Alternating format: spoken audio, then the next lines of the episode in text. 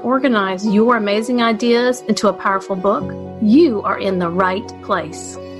At the right time to learn how to write your book. Hi, I'm Joyce Glass. And I'm Sherry Lynn Bisbano, and welcome to the Write Hour Nonfiction Tips from the Write Coach team. We are so glad you joined us today.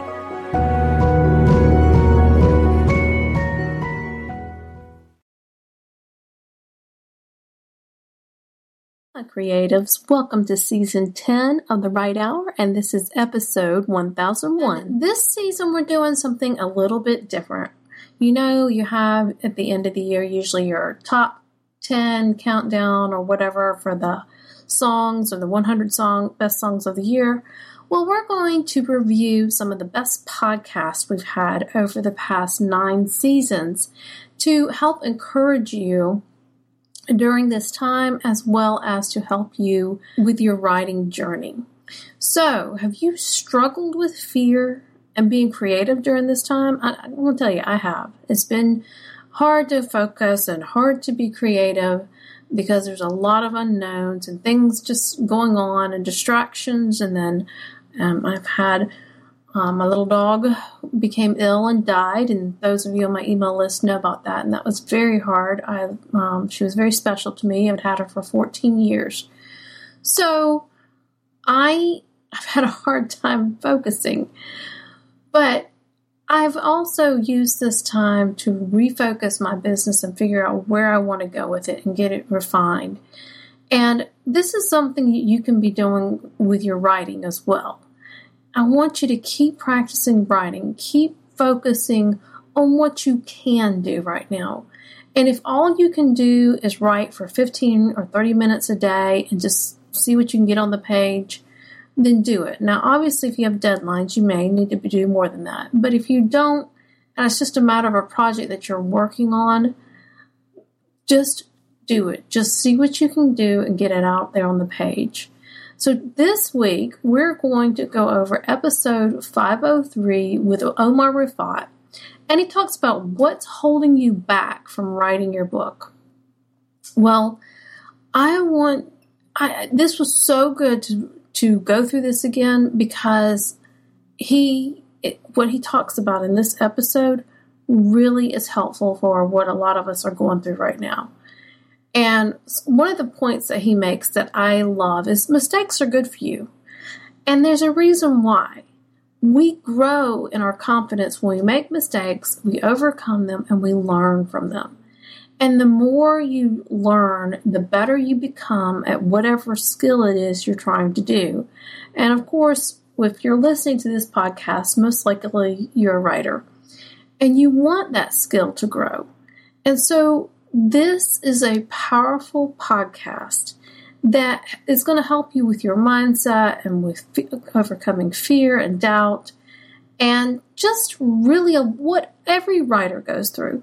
Because I've even heard from the most experienced writers like Jerry Jenkins and Stephen James and some uh, Robert Dugoni, some other ones who, even after they've written many novels, or nonfiction books, they will still struggle with the confidence issue because it's like, okay, this book was really good. Will my next book be as good?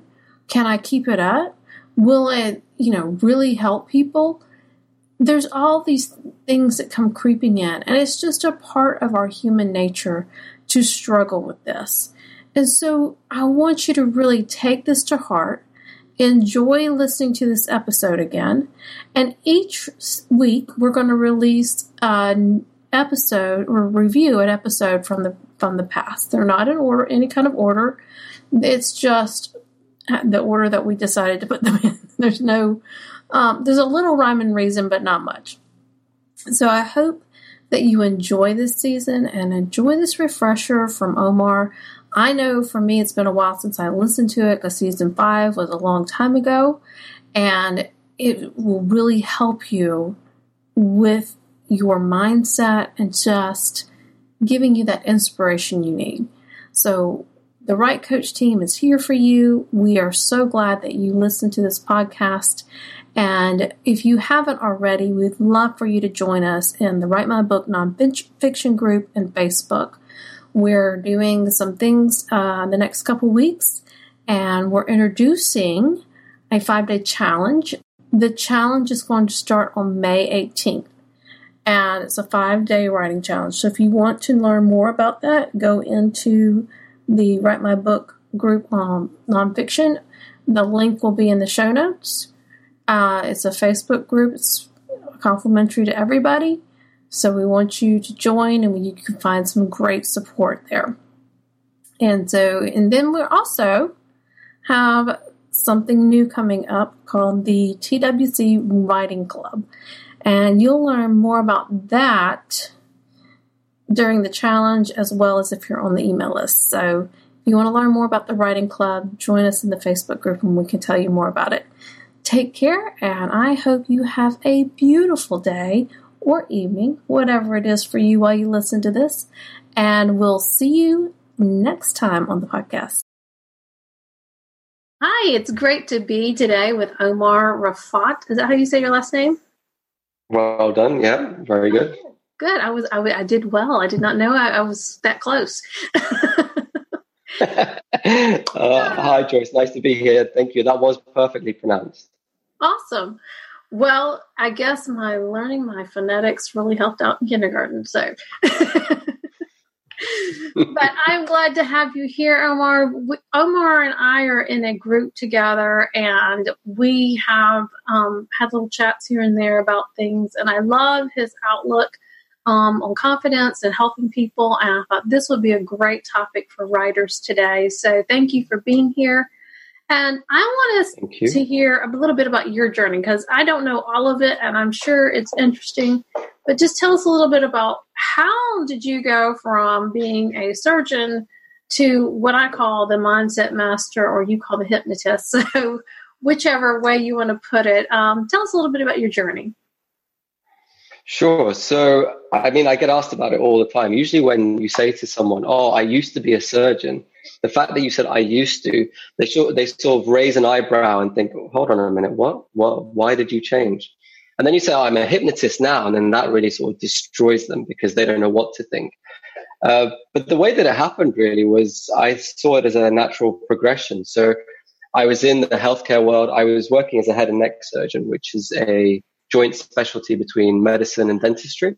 Mm-hmm. And um, it's bas- it basically deals with trauma and cancer. And through a lot of the patients that I was seeing, just the way that they were being managed, the way that um, we were sort of focusing on symptoms rather than focusing on the whole person, just didn't sit right with me. It wasn't the way that I thought. It wasn't what I believed in.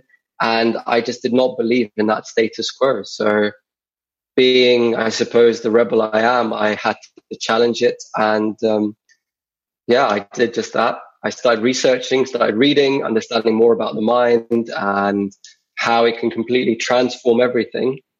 And uh, I then had my first experience of NLP and hypnosis myself. And once that happened, Joyce, Pandora's box was open. That was it. Um, I, I, could not go back uh, to what I was doing before. And I decided that I was going to go out on my own and start helping people to improve their lives, to better their lives using mindset and emotional mastery. Because in essence, that's what I found. It all comes down to once you ma- once you master your emotions and um, you master your mindset, you can achieve absolutely anything. Definitely, I, and I agree. It does take both to get you there. And as I said before, many writers struggle with that because there's this um, little inner demon that a lot of times going, you're not good enough, you're not smart enough, who's going to listen to you, you know, that kind of thing.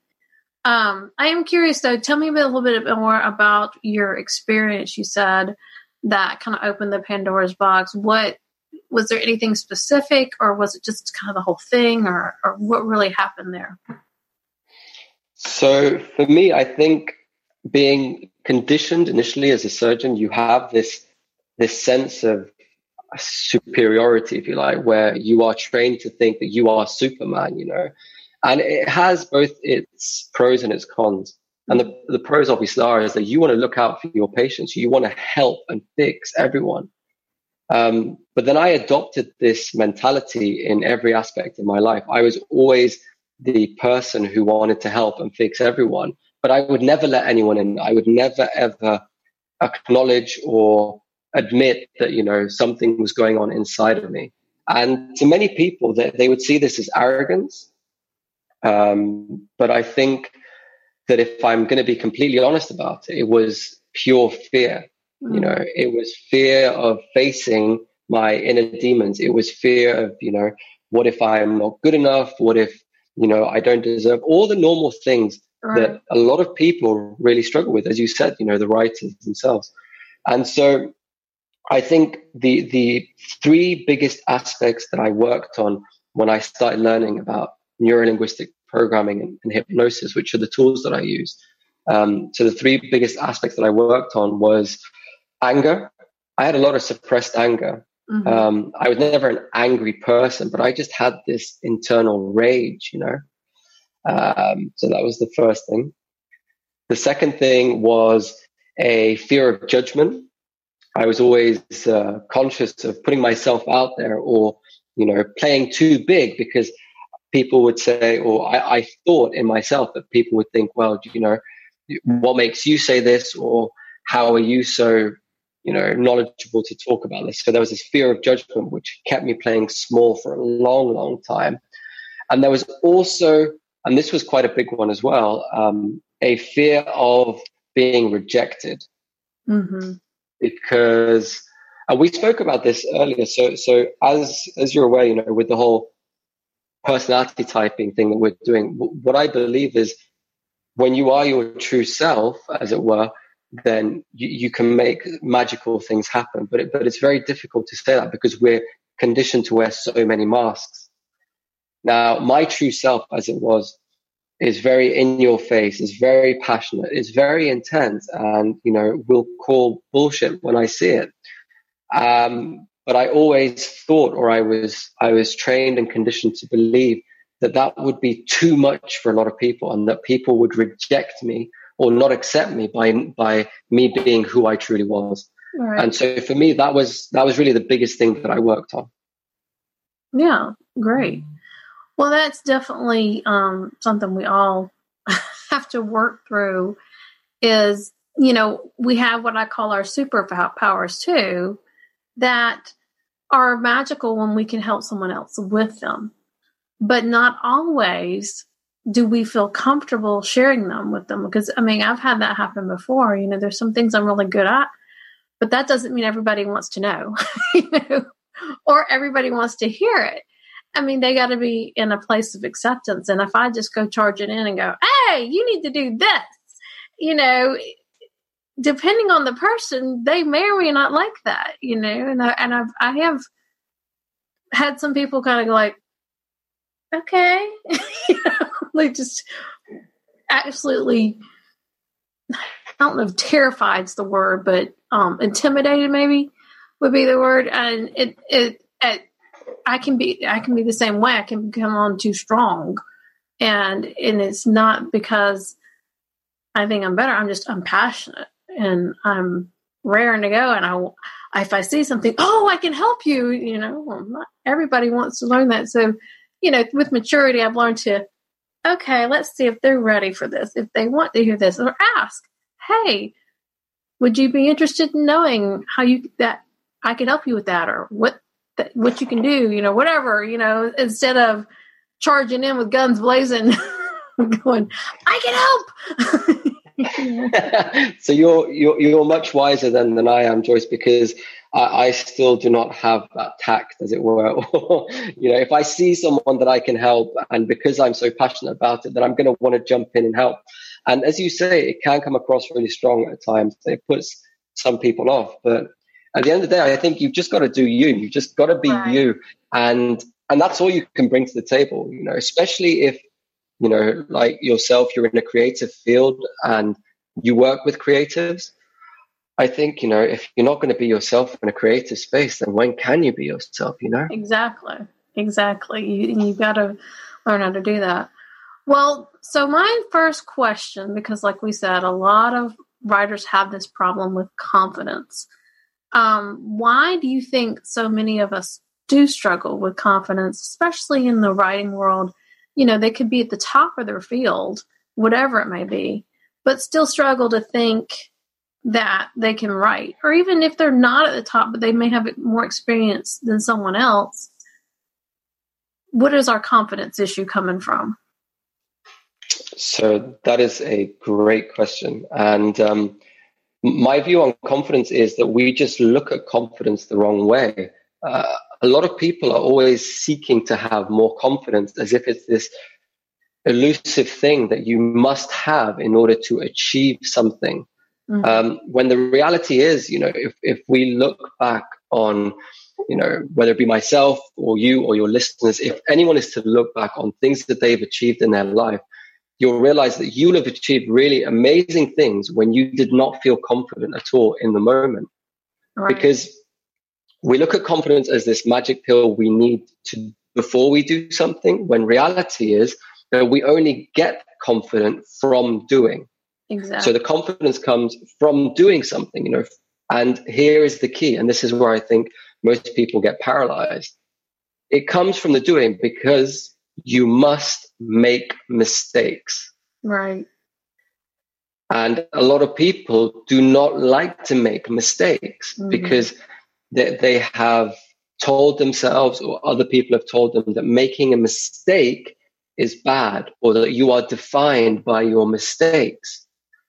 But once again, that, that is not real. If we live in a world where we are defined by our mistakes, then of course, you know, we'll never achieve anything because we'll constantly be fearful of making that mistake. However, you know, we need to start adopting this idea of it's okay to make mistakes because that's how I'm going to grow. That's how I'm going to, you know, get confident. You, you, you know, you don't write your, your bestseller or as soon as you pick up a pen and paper. Like you have to make a lot of mistakes along the yes. way to yes. start getting comfort, confident, you know? And so the, the same is true of anything. When it comes to confidence, it's just shifting our perspective on it, you know, rather than saying, okay, I can't do this until I'm confident, saying, okay, do you know what?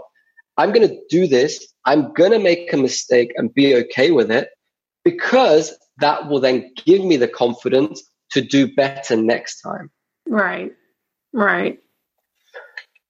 So that's kind of my view on confidence. Yeah. And I and I get that because when I first started out working with people, coaching them on their books, I did not have the same amount of confidence then as I do now because I've been doing this for 3 years and I have seen the results that people have had you know, all I had at first was my own experience of what I had done as a writer and how it had worked for me and my process. And I didn't have, you know, anybody else who had I had worked with yet. And the more I work with people, the more confidence I gain every time. And, you know, and, and if they're even a little more challenging, that makes it even more fun for me because it's like, okay, let's see how I can help this one. you know? And so that is, I see that as so true. And the same thing, even with writing. I started off blogging in 2010. And when I felt the call to write, and I didn't know squat from diddly about websites and writing and you know anything. And i started just absorbing all the information and going to conferences and watching what other people were doing. You know, I watched a lot of different um, what I call influencers in the the writing arena to see what they were doing and how they did things and which ones I liked to emulate in a good way. But the more I wrote on my blog and the more discerning I became, the more my confidence grew as a writer too.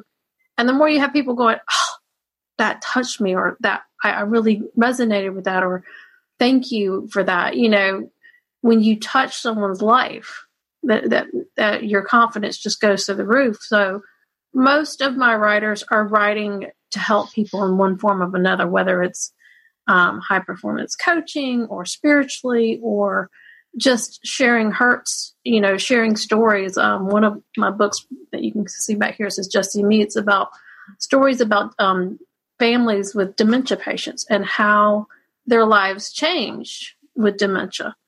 Um, writing those stories really was impactful in a way of seeing how, you know, I need to treasure people as they are, not as I think they should be, not as what I'd hope they would be, but what they are right now, you know. So that was wonderful, you know, experience doing that. So that's been the joy of each client has brought different things to the table that I've learned from too.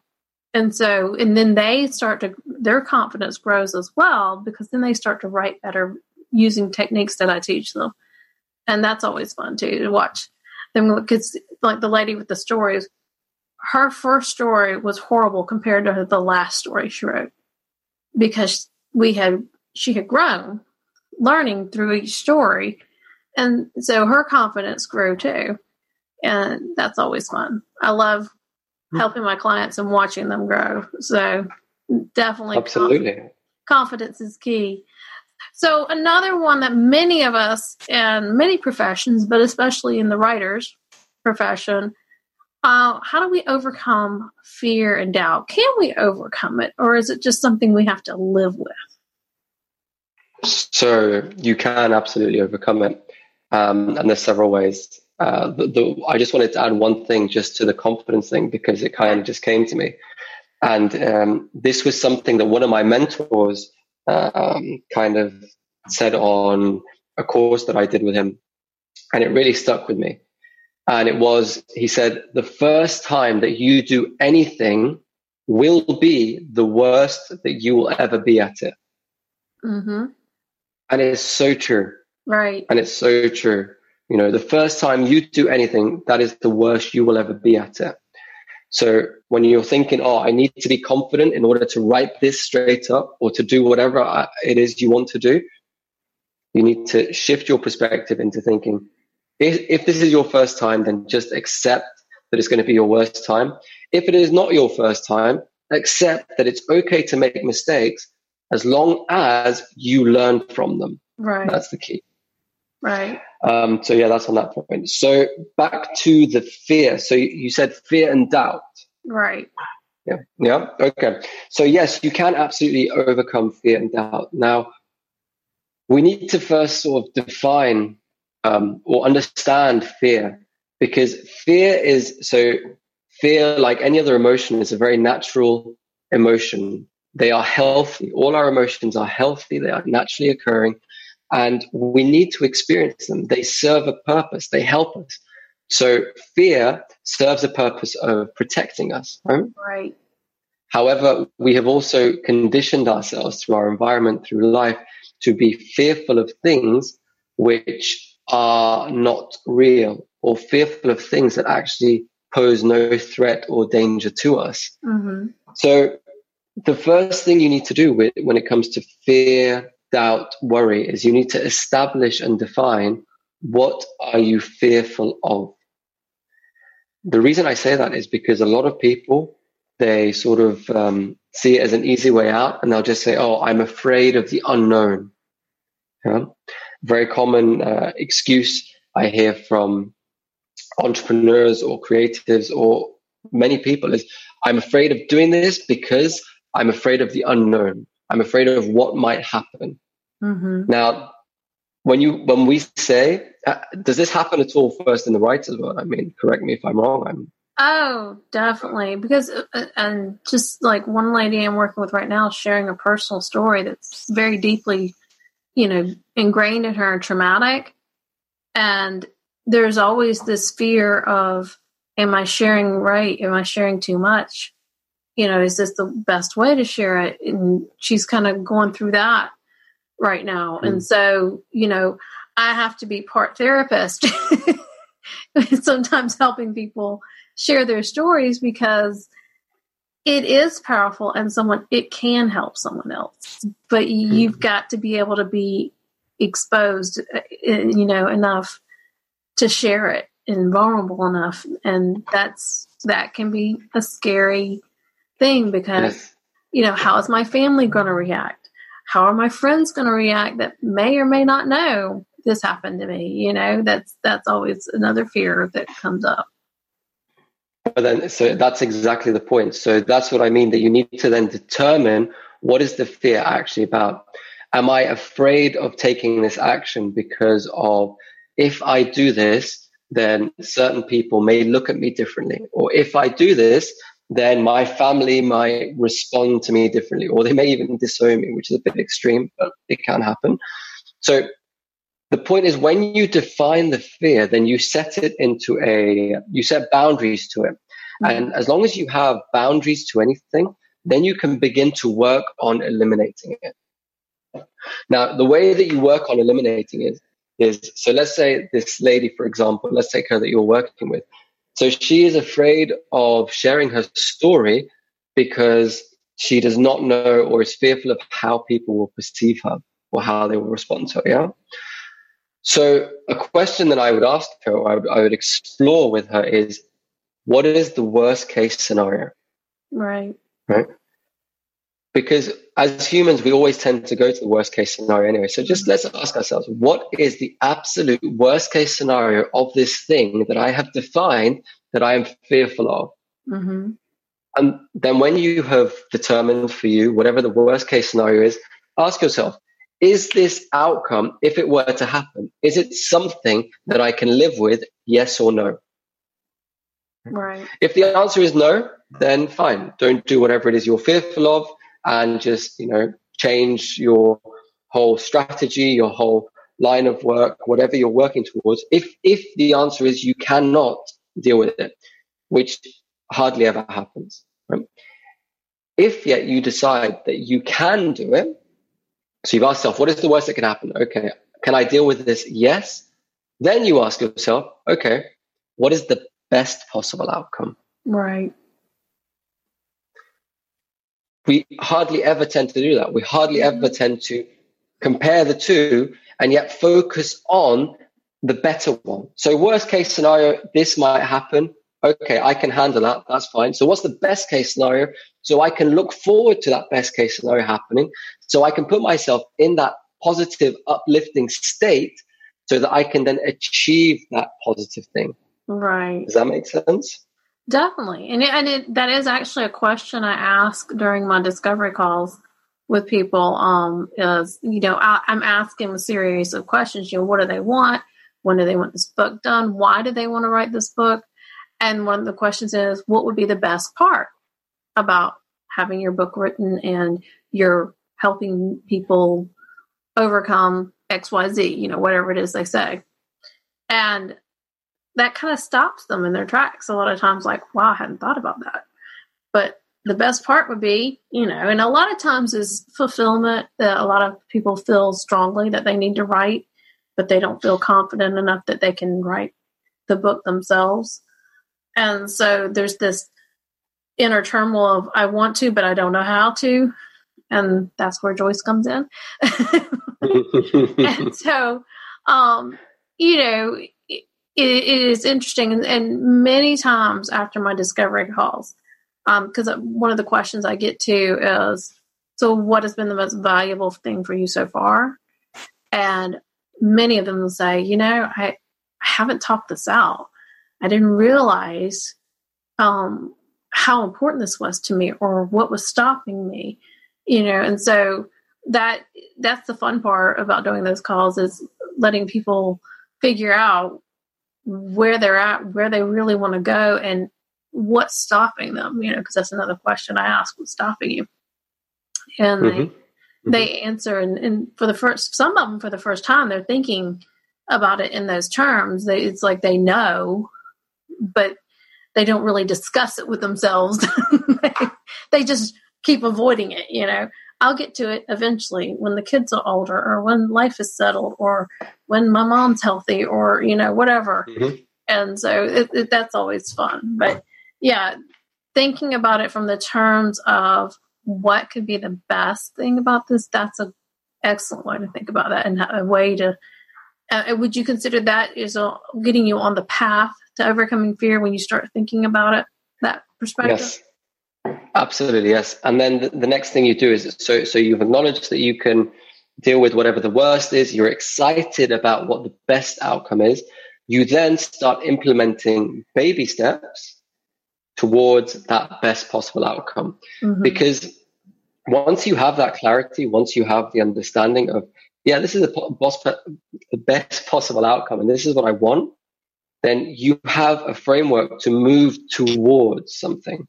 Right. Because when we're moving towards something, when something excites us, it creates momentum, it creates a push and a drive, and it helps us to achieve that thing. Um, it's a much stronger push than if we're moving away from something that we don't want. Right? Mm-hmm.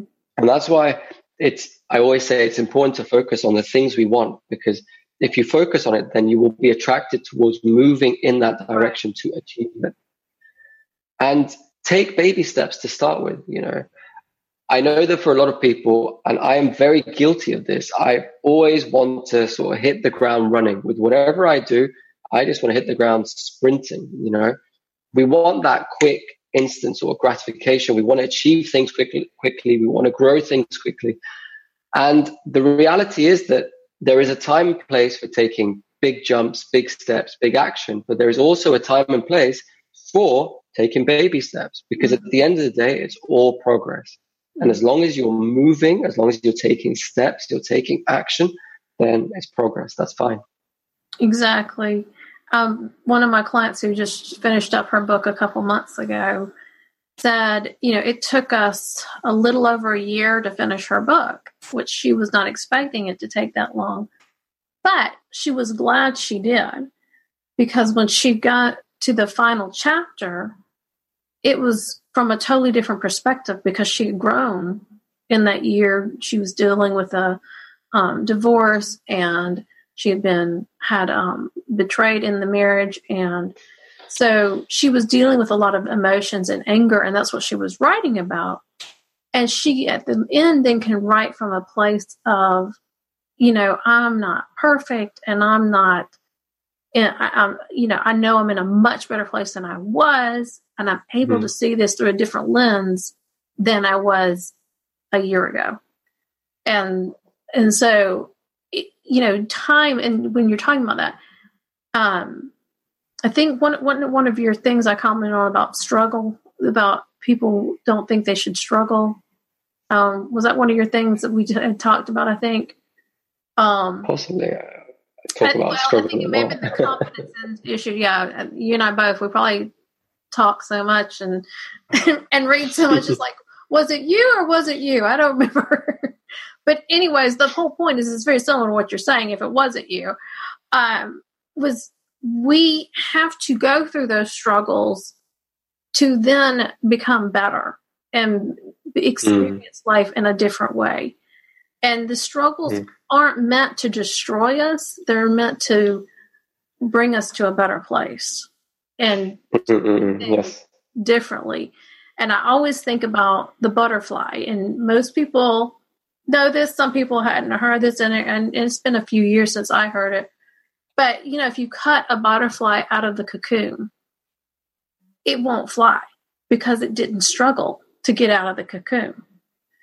Mm-hmm. And that's a to me a beautiful image of how we're created to be able to go through that struggle. And then that struggle is what helps make us stronger which helps make our, mm-hmm. our writing better. If you struggle with writing if you think oh my goodness there's just no way i can do it it's like anything else. If you practice put effort into it and try and learn some techniques that will help you make your writing something people can't put down then you will you can learn that but there's always mm-hmm. going to be a struggle to get there. And even though it's a natural gift of mine, it's something I have struggled with too because you want those words to be uh, empowering. You want them to be draw people in. You don't want. I mean, anybody could vomit words on a page, but that doesn't mean that they're going to make sense and they're going to help people. You know, you have to finesse them and make them beautiful, and that's part of what the gift I've been given is being able to help finesse people's words into a way that is much more interesting than just Sally went down the road and she mm-hmm. had a flat tire and da da da da da. You know, we could all write that story. You know, dot dot dot dot dot dot. But when you can tell a story in a powerful way, you know, any speaker or book that you've written, I mean, listened to or read, and it draws you in, and you don't want to put it down. That person has taken the time to learn how to do their craft well because they've learned how to draw you in and keep you turning the page. And it's like anything else, whether you're doing sports or a surgeon or, you know, hypnotist, anything that you want to do, if you take the time to learn to do the craft and there's going to be a struggle to get there, then it's it's much better in the end than like you said than at the beginning. You know, and you constantly keep learning, constantly keep getting better. Um, as Omar knows, and for my listeners, I was at a writers' conference last week, and one of the ladies has written 50 something novels. And we had um, someone come in and do a workshop on the last day. And she's in there voraciously taking notes. The woman's a success. Why does she need to take notes? Because she wants to be even better. You know, that's what we all need to be doing is continually striving for better. And that doesn't mean there's perfection. Excellence and perfection are two different things. Hey, listener, I wanted to thank you today for taking time out of your busy schedule to listen to this podcast, and I have a little something special for you. It is my passion to guide writers on the journey of becoming a published author. Is that your dream? If you are stressed and overwhelmed, or maybe discouraged with your lack of progress on your book, then check out the four steps writing plan packed with all the juicy details I teach my private clients at thewritecoach.biz. You'll find the link in the description of this podcast. One happy listener, Veronica Hollingsworth, says if you are contemplating writing a book, run, don't walk to check out Joyce's awesome podcast and email list resources. I'm a so I'm perfection, a perfection. perfectionist. Uh, there are many, many, many perfectionists. I mean, I, I, I work with a great deal of perfectionists, and the, you know, and the thing is, even though you, you probably know, your listeners know, people who are perfectionists, they know there is no such thing as perfection. People still are obsessed with this idea of perfection, and that if something is not perfect, then they will not let it go. You know, they will not publish it. They will not. However, you know, that we we should strive for greatness. We should strive for excellence. We should constantly be developing ourselves. I believe that the moment as humans we stop um, developing, growing, um, bettering ourselves is the moment that we truly die. You know that that is the moment that we transition when we stop um, progress in terms of developing and working ourselves. However, you know, we should always strive for excellence. Perfection just simply does not exist. If anything, unfortunately, perfection can some, sometimes lead to stagnation and moving backwards because people once again become so paralyzed by this idea of something is not perfect that they start to move backwards. Right. And, you know, we, we've got to be honest, right? So life happens to all of us. You know, we, we all experience life and, you know, there's good days, there's bad days, there's ugly days. It, it's all a part of who we are and it's, it, it crafts our story, as it were, right? Right. But I do believe, I do believe that every single thing that we experience, and this, you know, may uh, trigger some people, but I do believe it, right? And so every single thing that we experience, I believe that we experience for a reason, and that reason is to gain and learn something from it mm-hmm. that will make us stronger as we move forward, that will equip us to create a better, more beautiful life if we learn the lessons we need to learn from it. Right, right.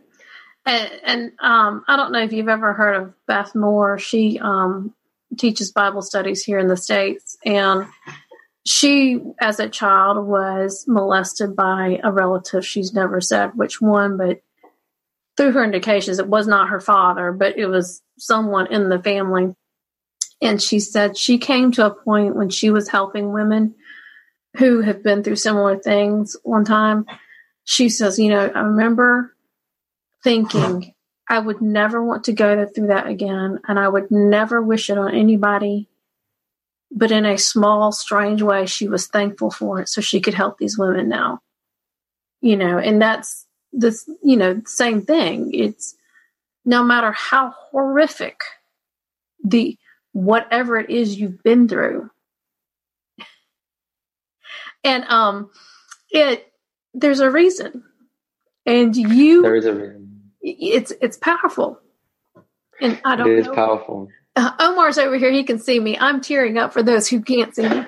Let, let, let me take this over for you, yes, so, so you can have have your moment. But yes, it is powerful.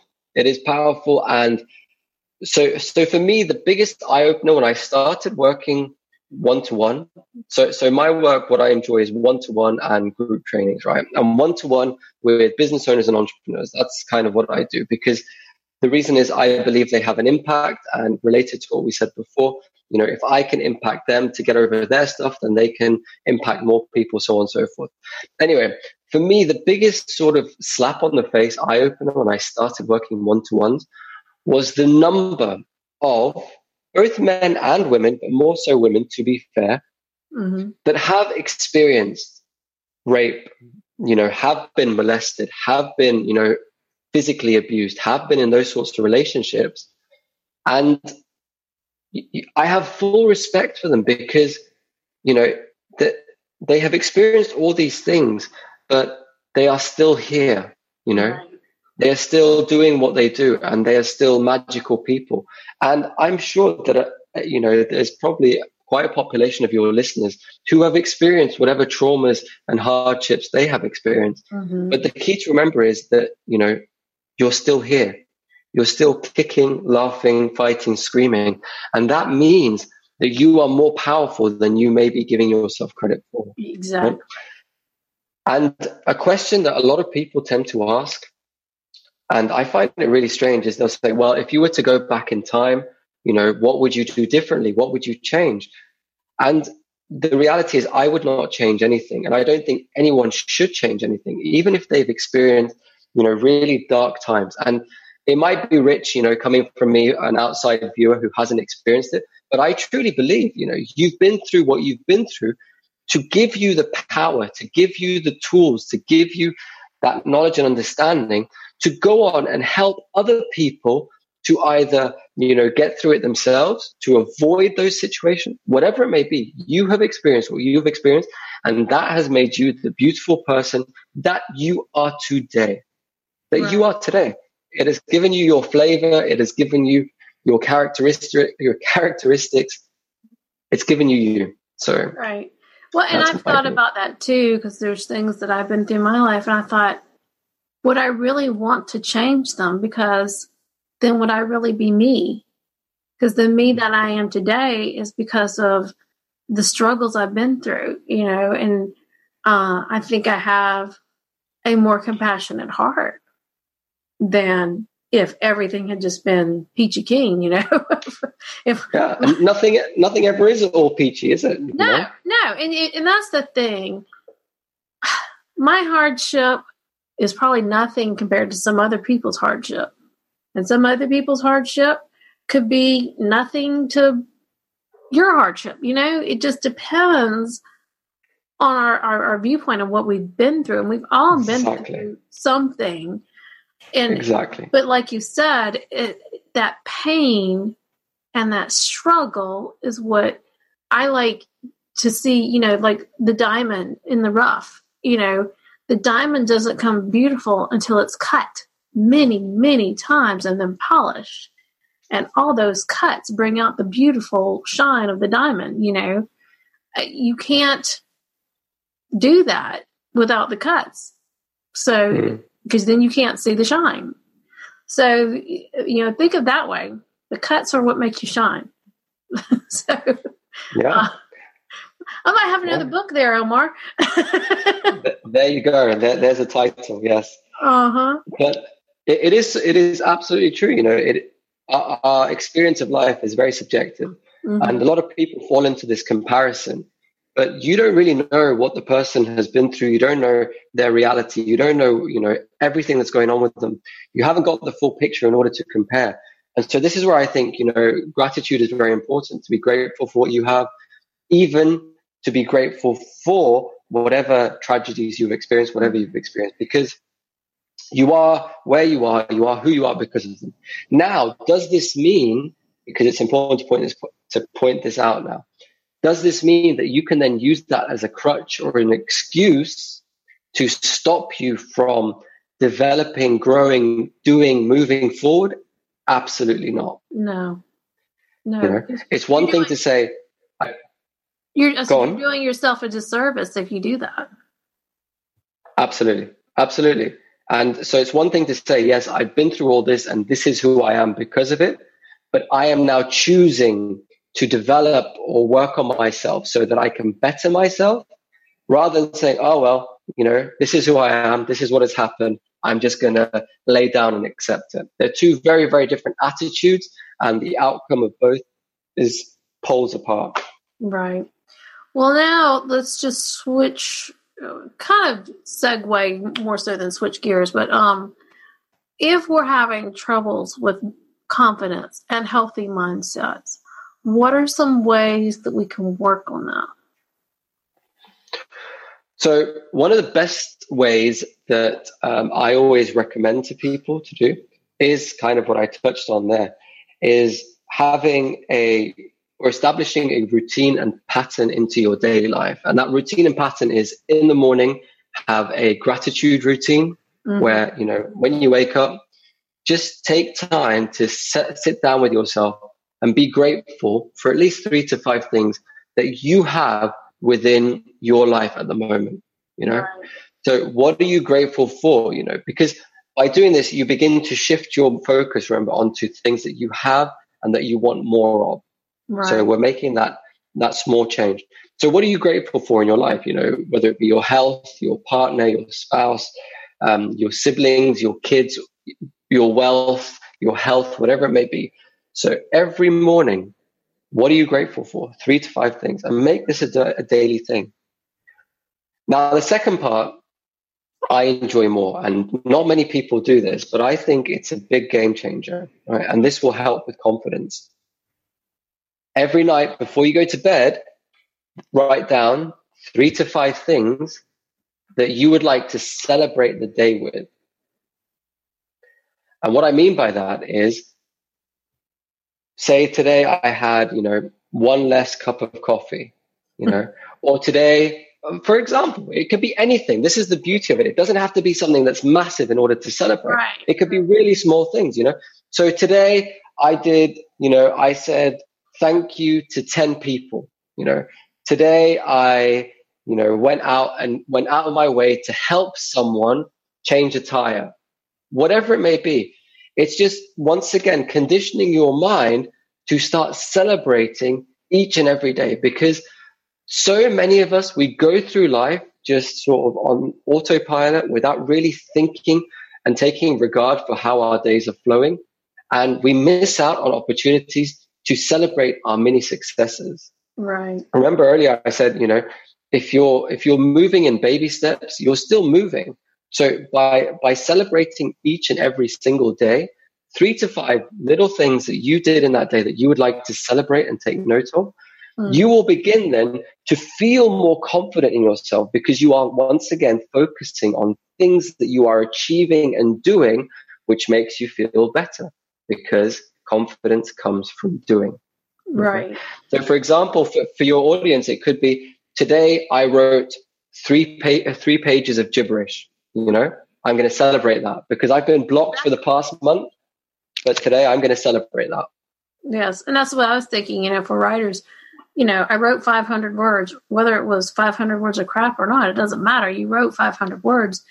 It's action moving because then tomorrow you can edit those 500 words and make them you know 750 words of beautiful prose you know it just depends on yeah. what you're doing but yes And then you can celebrate that you edited. You can yes. then celebrate that you edited the words, and it compounds, right. and it then builds that confidence. Remember, this is where the baby steps comes in. You are then implementing just by simply reflecting on your day in hindsight, because things are always easier in hindsight, right? Mm-hmm. So you look mm-hmm. back on your day. Okay, what's happened today that I would like to celebrate? What have I achieved that I can celebrate? It kind of then gives you a push as well to say, okay, so I've written those 500 words today, for example. Tomorrow, I'm going to edit those 500 words and I'm going to make them 700 words and they're going to be beautiful. So it gives you a goal. And then after you achieve the goal, you can look back and celebrate it. And it has this compounding effect. Well, and like you were saying too, it also then it gives your brain something to look forward to because mm-hmm. your brain is going to be thinking about those 500 words you wrote and when you go back to edit them, you're going to look at them a little bit different and go, oh, I could change this here. I could add that there. Mm, that sentence no, don't need that. And you you make that progress. And then the next day, same thing happens. And if you keep doing those little baby steps, you know, 500 words a day, and you want a fit. Are you good with math? 50,000 words. It may take yeah. you a while, but that's all right. Let's let's do this real math real quick. Five, see, fifty thousand. Because a typical nonfiction book is around fifty thousand words, and if you only wrote five hundred words, that is hundred days. So within a little over three months, you can have your first draft written. So that's that momentum you're talking about. And some people never finish a book because they don't think about it like that. They don't think, yep. hey, if I take the little baby step of 500 words, they think I've got to write this book. And it's like, well, the book starts with the little pieces, and the little pieces 500 words a day or a thousand, whatever you can do.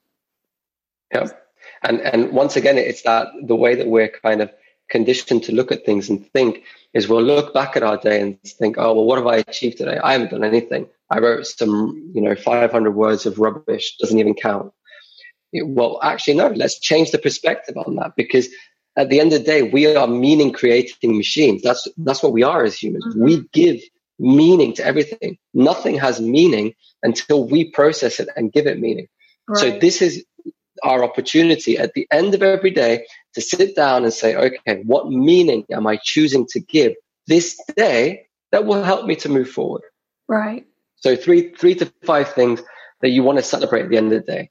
When you combine this gratitude in the morning and then the celebration in the evening with time, because as with anything, it takes time, the compounding effect that you will see will be phenomenal because soon it will start to be on autopilot. It will right. just become an automatic thing that you do. And you'll start, your mind will start searching for those things to celebrate mm-hmm. because you've shifted your focus. Exactly. And you'll be looking for things that um, you're grateful for as well. I mean, that, you know, I mean, I know that I, this is a practice I've done for a long time too. And every now and then, because if you've ever had a cold shower, you know to be thankful for hot water. um, I last week, I, it took me about 15 minutes to realize that the hot and cold were reversed and I couldn't get in that cold water. I kept trying. I'm like, it's too cold. And finally, I found that hot water, and I was like, woohoo!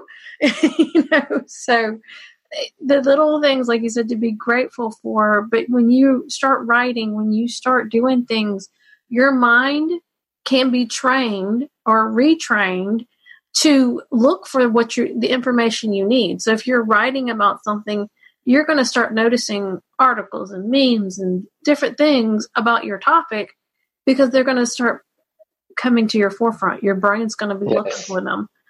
And yes. that that's the beauty of it that your brain is trainable, you know. Yes, yes, yes, absolutely. And, I, and I'll tell you, and I'll tell your listeners one more thing. So this is a really good sort of um, hack, if you like, or technique or for confidence, for boosting just general mood.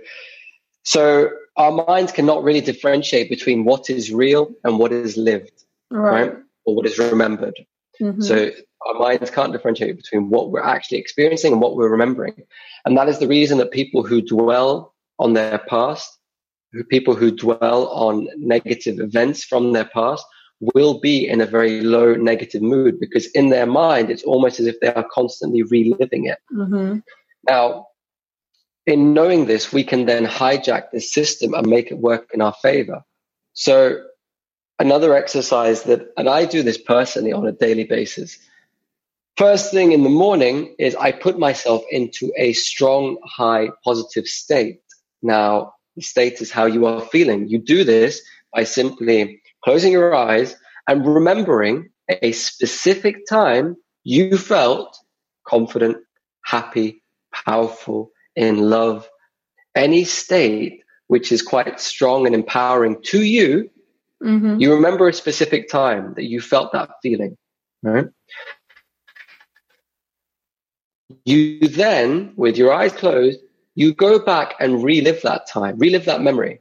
But the key is to relive it as if you're living it from your own perspective. So you go back to the memory, float into your body, and relive that memory as if you're seeing it again for the very first time.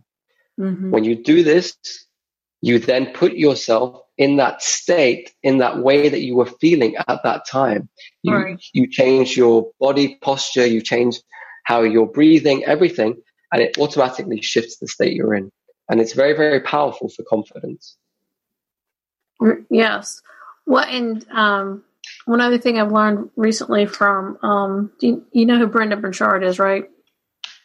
Mm-hmm one thing I read in his book recently about um, thinking about your day like that, starting off your day. So you could do the positive thing, like you're talking about, thinking about the, the happy memory. But he also envisions himself going throughout his day. Okay. You, you know, like today I knew that I had this interview with you and I had other things that I needed to do. And I visualized myself getting those things done and how I would look and how I'd feel doing those things. And it actually then gives your brain something to look forward to, work toward, and actually do. And I like that. And he said, you know, a lot of successful people do that from anywhere from five to 10 minutes in the morning to start their day. And I think that would be great segue from here's my happy place to okay, now, let me think about these things that I'm going to do today and how am I going to respond to them and how am I going to feel and be in those moments. And I feel like then it's easier to be in the moment because mm. you've already kind of been there, you know, in your mind. And so that's that's an excellent technique. I like that and the, the use of both of those. Um, so tell us what words of advice, encouragement do you have for writers who may be struggling with this, writing a book due to doubt, fear, and confidence. And, and that fear may be kind of what we talked about. Some of what they've been through and what they want to write about can be tough to, you know, and could be triggering to write about. What's some encouragement you have for them? So, what I would say is, you know, we all want to help one another. And I'm guessing that the reason you want to write a book is because you want to add value and purpose to other people, you know? So your message needs to be heard. You are doing yourself and you're doing others a disservice by keeping it in because actually your story, as difficult as traumatic as it may be, might be the lifesaver that someone else needs. And so you keeping it in is actually a disservice to other people because your story could potentially save someone's life. Mm-hmm. And I've seen it and I've heard it over and over again. Mm-hmm. Now, with the overwhelm, with the worry, with the doubt, as we said, just break it down into bite-sized chunks. Break it down day by day. As you as you said, Joyce, you know, if you write down 500 words of noise today, you know, you've still done something. You know, yesterday you had a, a blank sheet of paper. Today you got 500 words. Tomorrow you'll have 700 words which sound and look a bit prettier. And just break it down day by day mm-hmm. so that it's easier bite sized chunks. Now, that is my suggestion. Also, do not necessarily feel that you are on your own. Right. You know, there are people who will help you. There are people that you can reach out to and guide you. Because a lot of times I hear people say, I'm completely on my own. You know, I'm afraid of facing these demons because I'm on my own. Mm-hmm. But the reality is help is there. Reach out. You know, if right. you're struggling to put words to paper, if you're struggling to get your story out, you know, reach out. Right. So exactly, you know, you you have Joyce, reach out to her. This is what she does. You know, if you're struggling to to face your demons, there is help out there. Reach out to people who will listen to you, guide you, and help you to overcome whatever you are facing. Because nothing is a life sentence. No. Um, and so, if anything, takeaways are yes, get your story out because it can save someone's life. And you do not have to do it alone. Right. Do not struggle in silence and reach out if you need the help. Right. And the final thing I would say is remember, because I know that for a lot of people, this idea of feeling not enough or not good enough, know that I believe in you. Joyce believes in you. You yeah. are incredible. You have magic within you. You just need some guidance or some time to get it out. Mm-hmm. But do yourself a favor and others and let it out. Definitely. Well, I appreciate that, Omar. That is excellent points. And so glad I had you on here today. I know that it's going to help so many people. Um, this is a little bit different than what I normally talk about, but it's perfect because there's so many writers I know who have this problem. And so it's been wonderful to talk with you and hopefully this will help many, many people um, around the world overcome their fears of writing and you know this could help with them with their personal lives as well because it's all intertwined you know your your personal and your professional. They if your personal life's a mess it's hard for your professional life to be in a great state. And so and, and vice versa. So it helps both of them to get better. So thank you for being here and uh, we'll have all your contact info in the show notes so if anybody wants to contact you and stay in touch with you um, he shares some facebook lives which are really good and some other really good content on his facebook page so i would definitely tell you to follow Omar because that's part of where he and I have had some interesting discussions about his his topics because they are they are good. They're very thought provoking. They're deep, but not like so like um what do you call it? Deep that you you know you, nobody understands what you're saying. Kind of deep. They're very practical, but it, it's talking about more of the deep inner self versus the rah rah that you hear from a lot of other places. You know, you can do it and you can in 90 days you can have your book done Woohoo! and that may be true on some levels but hey we, you've got you've still got the work to do so well thank you again omar and we'll appreciate thank you joyce. Thank you for having me. It's uh, been an absolute pleasure. Wonderful. And you have a wonderful day. Thank you. You too.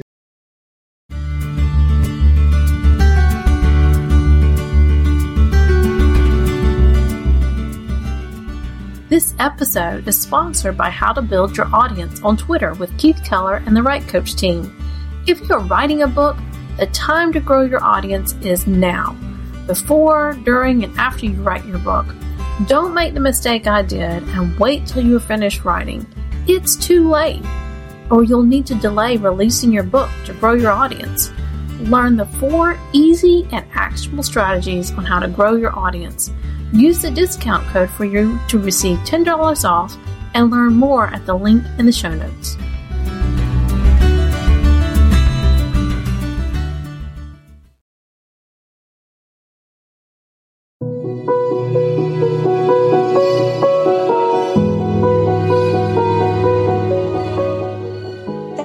Joining us on this episode of The Write Hour.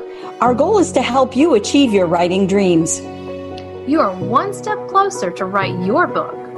Learn how to get the book out of your head with the four steps we teach our clients. Sign up for the free email series at thewritecoach.biz. The link is in the show notes. The four steps help you clarify your focus, create and organize your content, and complete your book. We share tips on the writing process, and you can download the writing planner to track your progress. Don't let fear and overwhelm keep you from writing your book. It's time to write your book.